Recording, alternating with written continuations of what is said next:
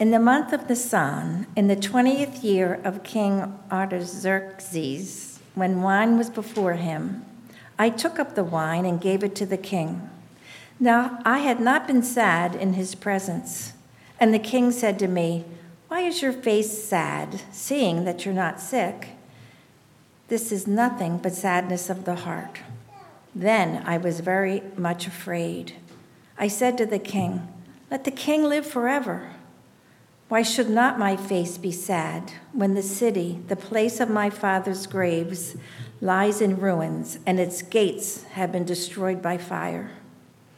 Then the king said to me, What are you requesting? So I prayed to the God of heaven. And I said to the king, If it pleases the king, and if your servant has found favor in your sight, that you send me to Judah, to the city of my father's graves, that I may rebuild it. And the king said to me, the queen sitting beside him, How long will you be gone? And when will you return? So it pleased the king to send me, which I had given when I had given him a time. And I said to the king, If it pleases the king, let letters be given to me to the governors of the province beyond the river, that they may let me pass through until I come to Judah and a letter to Asaph, Asaph, the keeper of the king's forest, that he may give me timber to make beams for the gates of the fortress of the temple, and for the wall of the city, and for the house that I shall occupy. And the king granted me what I asked, for the good hand of my God was upon me. Then I came to the governors of the province beyond the river and gave them the king's letters. Now the king had sent with me officers of the army and horsemen. But when Sanballat the Horonite and Tobiah the Ammonite servant heard this, it displeased them greatly that someone had come to seek the welfare of the people of Israel. So I went to Jerusalem and was there three days. Then I arose in the night, I and a few men with me and I told no one what my God had put into my heart to do for Jerusalem. There was no animal with me but the one on which I rode. I went out by night by the valley gate to the dragon spring and to the dung gate, and I inspected the walls of Jerusalem that were broken down and its gates that had been destroyed by fire. Then I went on to the fountain gate and to, king, to the king's pool but there was no room for the animal that was under me to pass. Then I went up in the night by the valley and inspected the wall. And I turned back and entered by the valley gate, and so returned. And the officials did not know where I had gone or what I was doing, and I had not yet told the Jews, the priests, the nobles, the officials, and the rest who were to do the work. Then I said to them, you see the trouble we are in? How Jerusalem lies in ruins with its gates burned?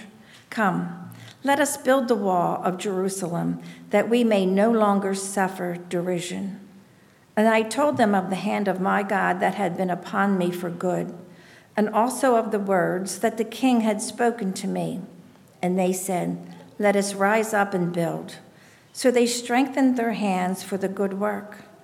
But when Sanballat the Horonite and Tobiah the Ammonite servant and Geshem the Arab heard of it, they jeered at us and despised us and said, What is this thing that you are doing? Are you rebelling against the king? Then I replied to them, The God of heaven will make us prosper, and we, his servants, will arise and build.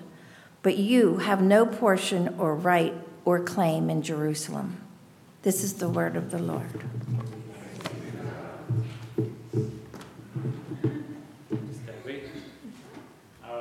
Started last week. I invited the boys and girls to come up to the front for me to pray with you before you go to Story Keepers. Greg, you may be the only one. I don't know where all your friends are. We'll have, oh, here's Luke. Luke and Ireland hiding in the organ.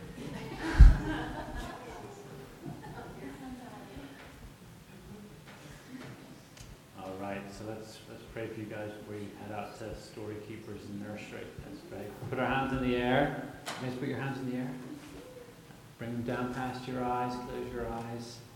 Heavenly Father, we thank you for bringing us to church today, the youngest to the oldest. We pray for boys and girls as they are in story keepers or in nursery that you would bless them. We pray that ones in story keepers will, will learn much about you, learn from each other, listen well to each other and to Miss Tara.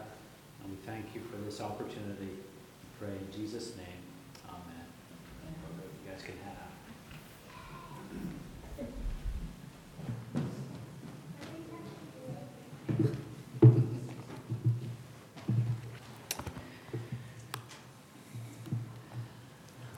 Let me uh, pray, and then we'll uh, think about the passage that Debbie just read. Let's pray. Heavenly Father, we thank you for your word.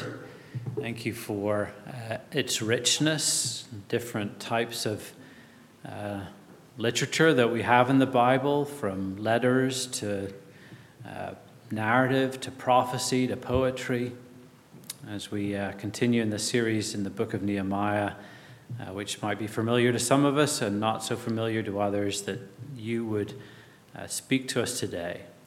Some of us here are still working out what we believe about you, others of us have been seeking to live a life of faith and obedience for many years. But you are the great God who can speak into every one of our hearts today, and so we pray expectantly that you would do so. For we pray this in Jesus' name. Amen. There was uh, one aspect of our sabbatical uh, this summer that I hadn't anticipated at all beforehand. It was how often we would encounter roads that were essentially one lane only for traffic going in both directions. It's happened in the south of England, happened on the Greek island of Andros, it happened in the Isle of Skye in Scotland. And the solution for cars driving these narrow roads were what were called passing places. Uh, on the Isle of Skye, which is uh, where Tara took this picture. This worked uh, the best as the passing places were frequent. They were very well signposted, and the landscape on the Isle of Skye tends to be very open, so you could see well ahead uh, if cars were coming the other way. The island of Andros, uh, they, there weren't signposts, the passing places weren't quite as generously spaced, but you could fairly well see a- ahead of where you were going and see if a car was coming the other way. In Devon, however, in the southwest of England, it was a whole other story. You'd drive these bendy, narrow roads with large hedgerows on either side. So basically, you had rarely any idea at all until the very last minute if a vehicle was coming in the opposite direction. And once you came face to face or bumper to bumper with the other car, one of you would have to reverse back to the last passing place that you'd encountered so the other car could, could get past you. I will readily admit that this was one of the most stressful times of my sabbatical. And it was not uncommon for me, and I think probably for Tara in the passenger seat, as we approached another bend in the road with obstructed view, to send up a quick prayer that said, Lord, please don't let there be another car coming the other way this time. But as far as we know, Nehemiah never had to deal with the challenges of narrow, bendy, hedge road lined English roads. But as we see in our passage today that Debbie just read for us, he certainly had occasion to send up a quick prayer to God, indeed, in a situation much more dangerous and life threatening than driving in Devon.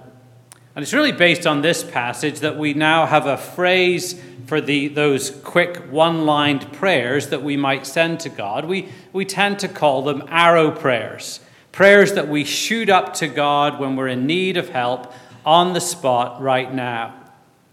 But as we're about to say, see, this, this arrow prayer of Nehemiah's did not happen in a prayer vacuum but indeed kind of was prayed in the context of a whole foundation of extended prayer. So we saw last week in chapter 1 when Nehemiah received news uh, that despite the return of many of the Jewish exiles from Babylon to Jerusalem, the walls of Jerusalem were in ruins, he was, and he was distraught.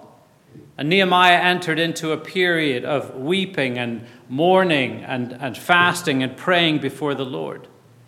From the time markers mentioned at the beginning of chapter 1 and then chapter 2, we realize that this period of extended prayer lasted for four months.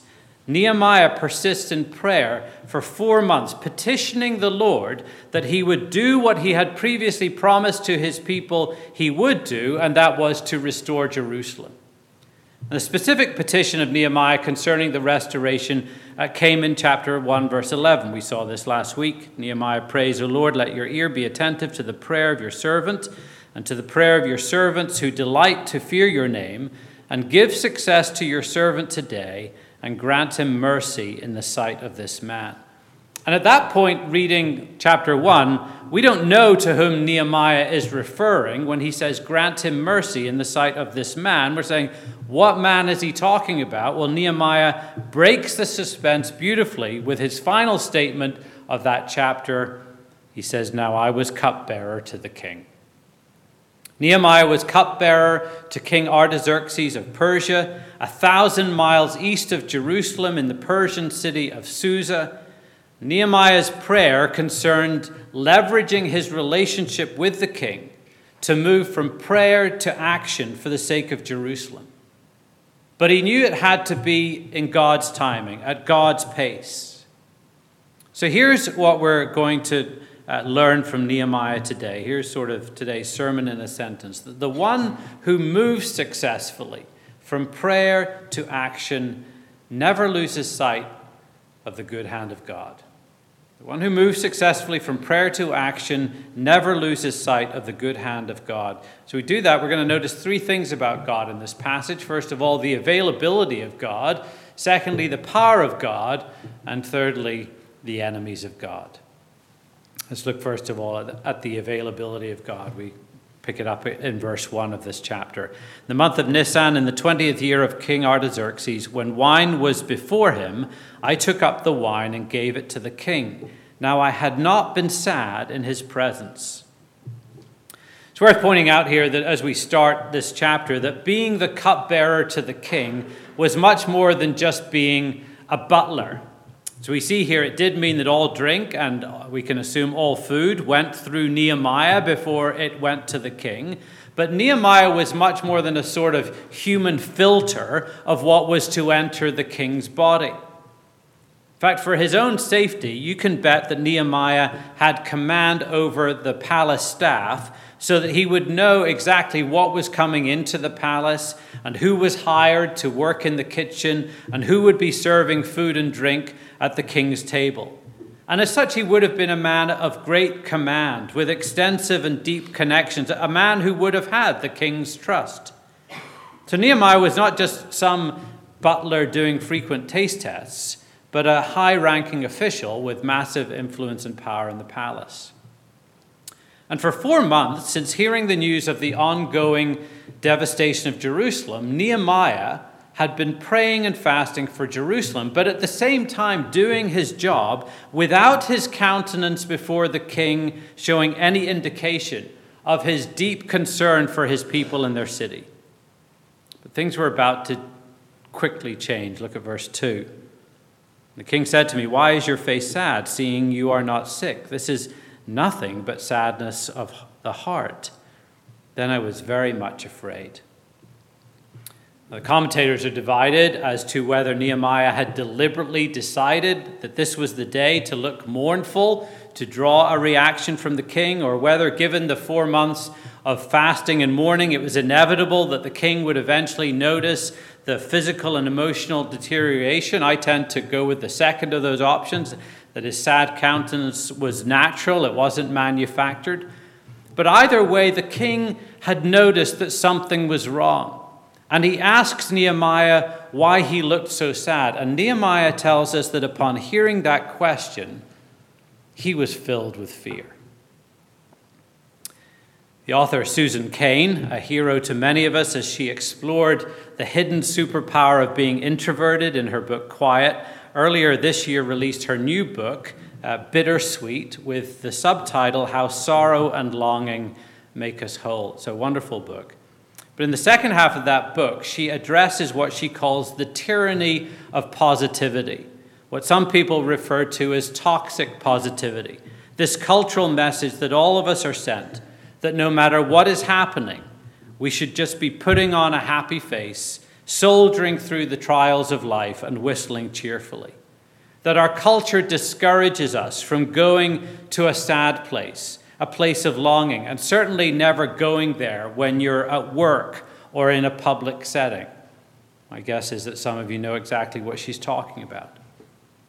Well, it turns out that the tyranny of positivity is not a new modern thing at all. It existed in 5th century BC Persia because palace etiquette required all the servants to look happy in the king's presence to create the impression that his presence always produced total joy.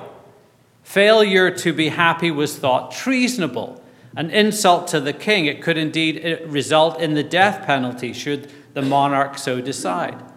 So it's no wonder that when Artaxerxes notices Nehemiah's sadness, Nehemiah would be scared stiff.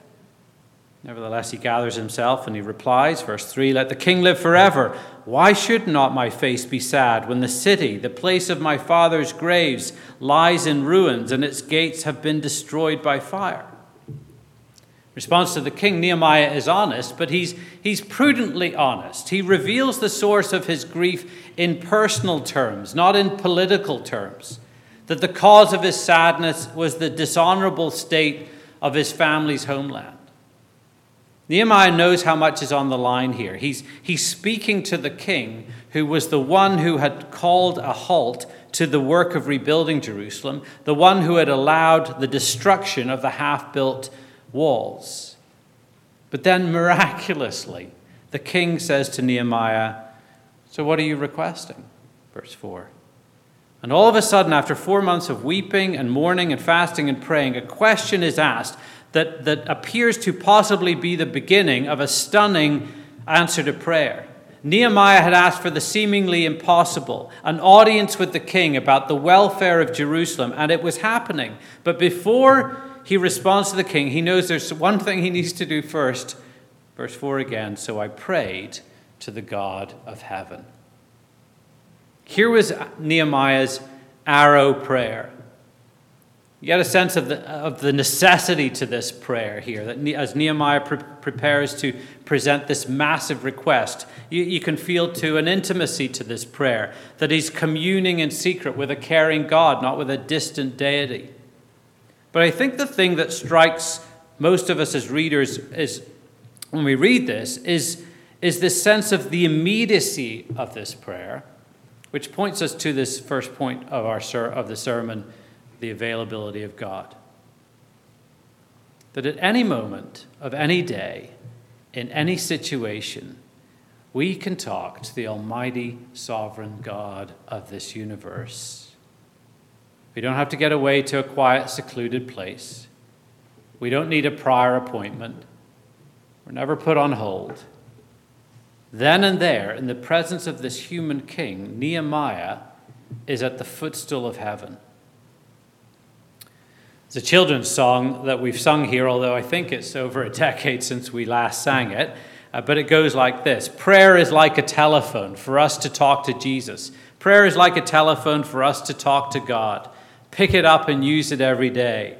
We can shout out loud. We can whisper softly. We can make no noise at all.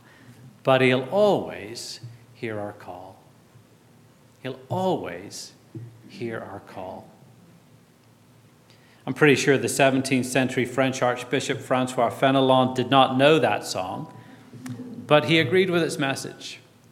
He advised his readers to, quote, make good use of chance moments. He's talking about when you're waiting for someone or standing in a line or traveling or make such good, good use of such chance moments, for at such times it is easy to lift the heart to God and thereby gain fresh strength for the tasks ahead. One moment will suffice to place yourself in God's presence, to love and worship Him. If you wait for convenient seasons, you will run the risk of waiting forever.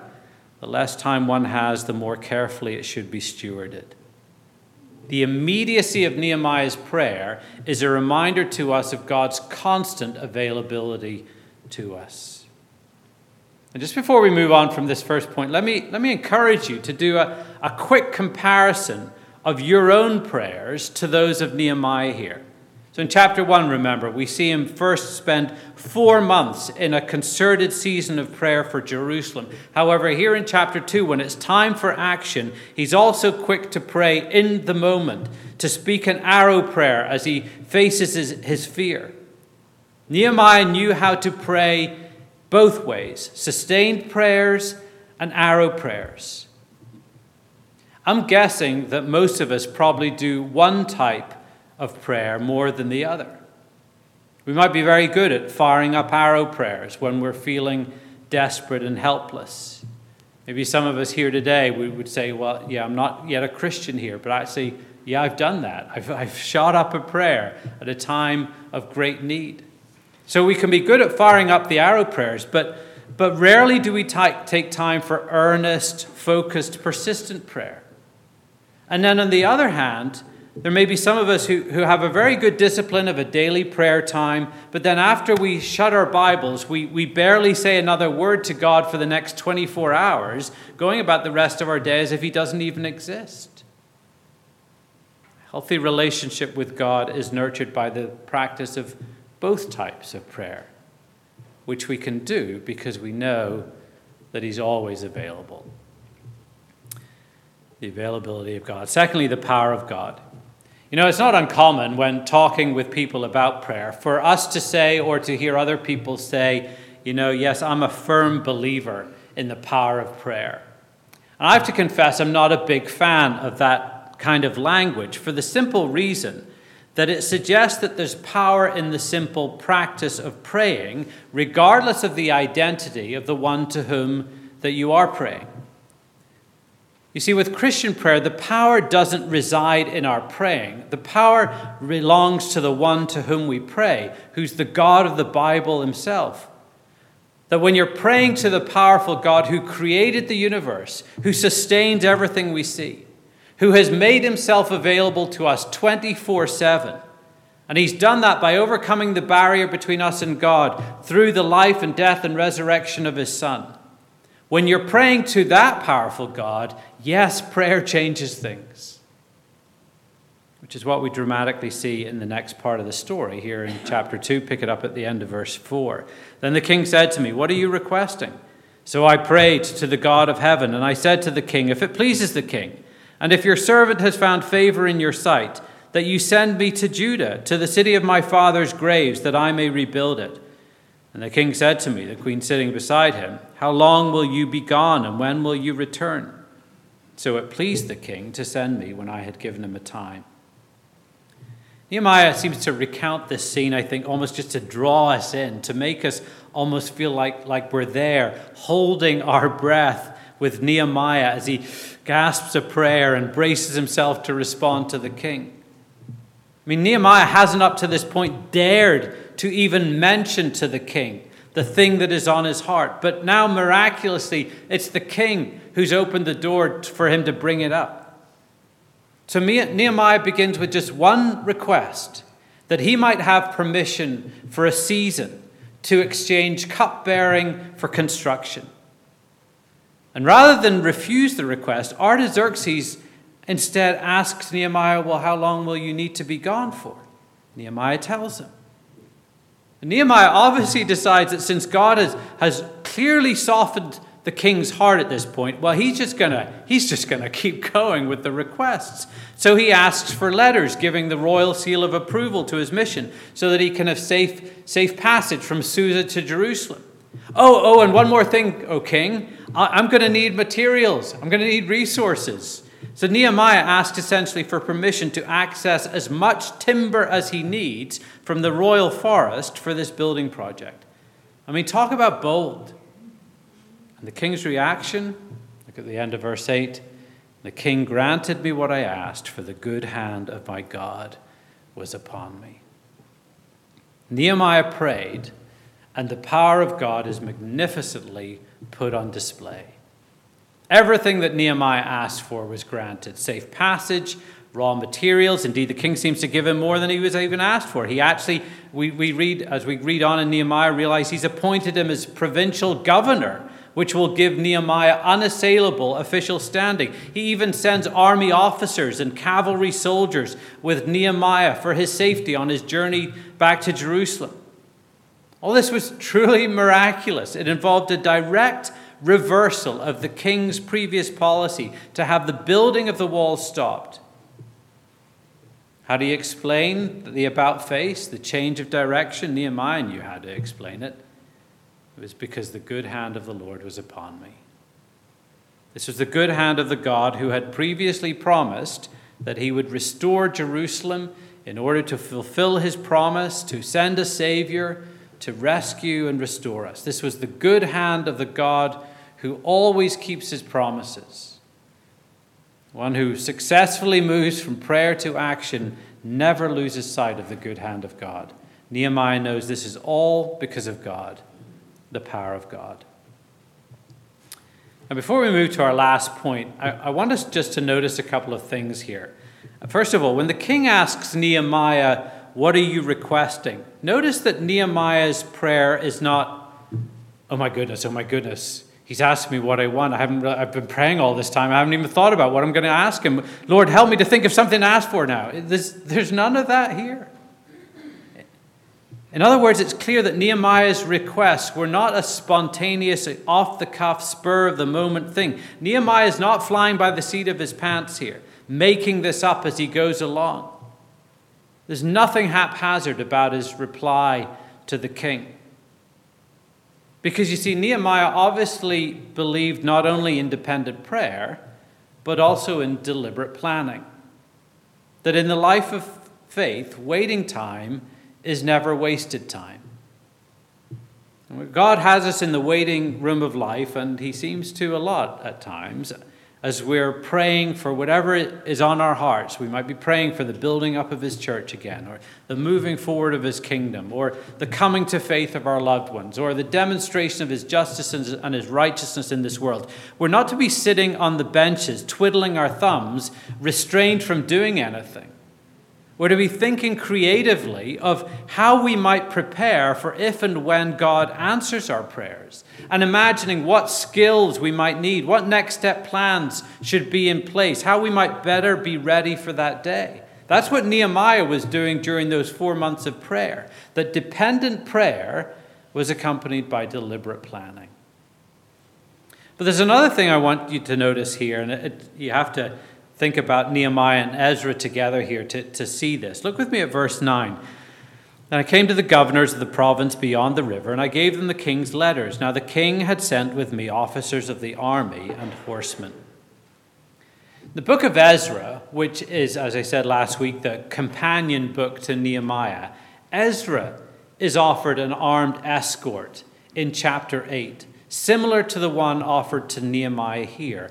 But Ezra refuses the escort as a matter of faith. Ezra was serving as a preacher to the people of Jerusalem, wanted to bear witness to his trust in God's protection, and as a result, he refuses the offer of Persian soldiers to accompany him and his people on their way back to Judah on the basis, as he states in Ezra chapter 8, verse 22, that, quote, the gracious hand of our God is on everyone who looks to him. So, what are we then to make of Nehemiah's acceptance of such an escort here? we to conclude, well, Nehemiah clearly doesn't have the same amount of faith as Ezra did.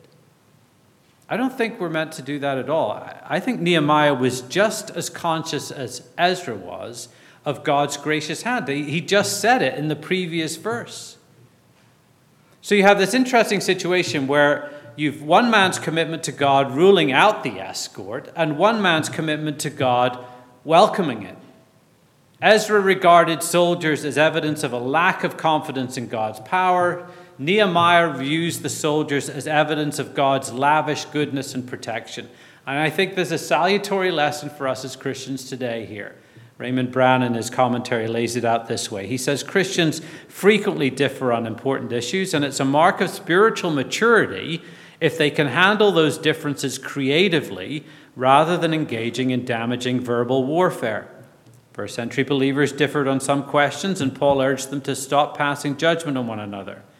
we're bound to think differently on occasions. Before we hastily judge other believers or ostracize them, we must make every attempt to understand and love them and discern what we can learn from them as we, quote, make every effort to do what leads to peace and mutual edification, Romans 14 19. We must not rigidly stereotype believers into identical patterns of spirituality, end quote.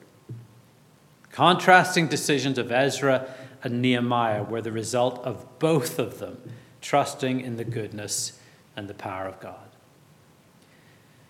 Then, thirdly and lastly, we come to the enemies of God. King Artaxerxes clearly is in some way on Nehemiah's side at this point, but it turns out that there were certain people in the general vicinity of Jerusalem who certainly were not. We pick up the story again in verse 9. Then I came to the governors of the province beyond the river, and I gave them the king's letters. Now the king had sent with me officers of the army and horsemen. But when Sanballat the Horonite and Tobiah the Ammonite servant heard this, it displeased them greatly that someone had come to seek the welfare of the people of Israel. As we continue through the book of Nehemiah, we're going to discover that these two men, Sanballat the Horonite and Tobiah the Ammonite, are going to cast a long shadow over the entire story. Both of these men were men of, of influence and power. Sanballat, if he isn't at this point, he will become the governor of Samaria. Tobiah is a high ranking official from the Ammonites, who were the enemies of Israel. According to verse 10, these two opposed any effort that sought to promote the welfare of the people of Israel. So that whereas Nehemiah had traveled a thousand miles to help a city in which he had never lived, Sanballat and Tobiah showed no concern or care for neighbors in their own backyard. Actually, it was worse than that. Nehemiah's choice of words here suggests an almost diabolical, from the very pit of hell, rage that drives these enemies of Nehemiah. They cannot abide, they cannot stomach a man coming to seek good for the sons of Israel. So that we're not dealing here with mere human animosity. We're dealing here with the outworkings of what started in Genesis 3 at the fall in the Garden of Eden of the seed of the serpent, that is, the seed of the devil, hating the seed of the woman, the seed of Eve, that would lead to Jesus. Here in Jerusalem in 445 BC was just the latest expression of this hatred. And Nehemiah obviously is aware of this hostility, this opposition as he arrives in Jerusalem, so that after three days' rest, after his arduous journey, he quietly starts to assess the situation, but in a way that won't draw unnecessary attention.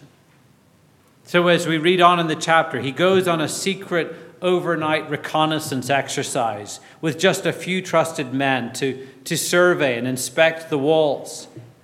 And once he gets a lay of the land, he begins deliberate and vision casting recruitment, encouraging the people with testimony of how he's seen God show his good hand already in this venture. And so in verse 18, we read that the people respond to his appeal. They respond in faith and they declare, Let us rise up and build. So they strengthen their hands for the good work. This successful recruitment only fueled the fire of the opposition to this work. And now, indeed, with another recruit to the opposition, look at verse 19. When Sanballat the Horonite and Tobiah the Ammonite servant and Geshem the Arab heard of it, they jeered at us and despised us and said, What is this thing that you are doing? Are you rebelling against the king? This uh, weekend, uh, we had our presbytery meeting. I want to thank uh, Eric Wilkins and Davy Crumplar uh, for attending, and Murphy was there for a workshop on Friday as well. Uh, but yesterday, we had an update from a couple of our pastors who minister in Brooklyn, New York. They'd been part of the Resurrection Brooklyn network of churches, which essentially uh, was forced to disband during the pandemic. And now these two teaching elders, Jemison Galt and Brian Stedman are going to pastor together at the one remaining church from the network at Resurrection Clinton Hill. And the two men shared there's good news in how God has worked all of this out. For one, Brian is now able to go from working four jobs to support his family to just one job of pastoring full time at this church. Also, for the first time since that network began, there's the possibility of the church owning its own building, albeit a building that needs tremendous work. But I tell you this because at the end of their report, Brian and Jemison asked for prayer because since the relaunch of Resurrection Clinton Hill, both of their families have faced tremendous spiritual attacks, particularly aimed at their respective families. It's manifested itself in new physical health issues and mental health issues. Jemison's 13 year old son had a gun stuck in his face two weeks ago. It would be great that as the Lord reminds you of these pastors and their families, that we would all be praying for them. But it's also a reminder to us that the opposition to the Lord's work continues to this day, whether through people like Sanballat and Tobiah or through what the Apostle Paul calls the principalities and powers, the spiritual forces of evil. There has been and always will be until Jesus' return diabolical opposition to God's kingdom and his people. We're going to see it throughout this book of Nehemiah. It starts here in chapter 2, but we need to be prepared for it as well as God's ongoing people.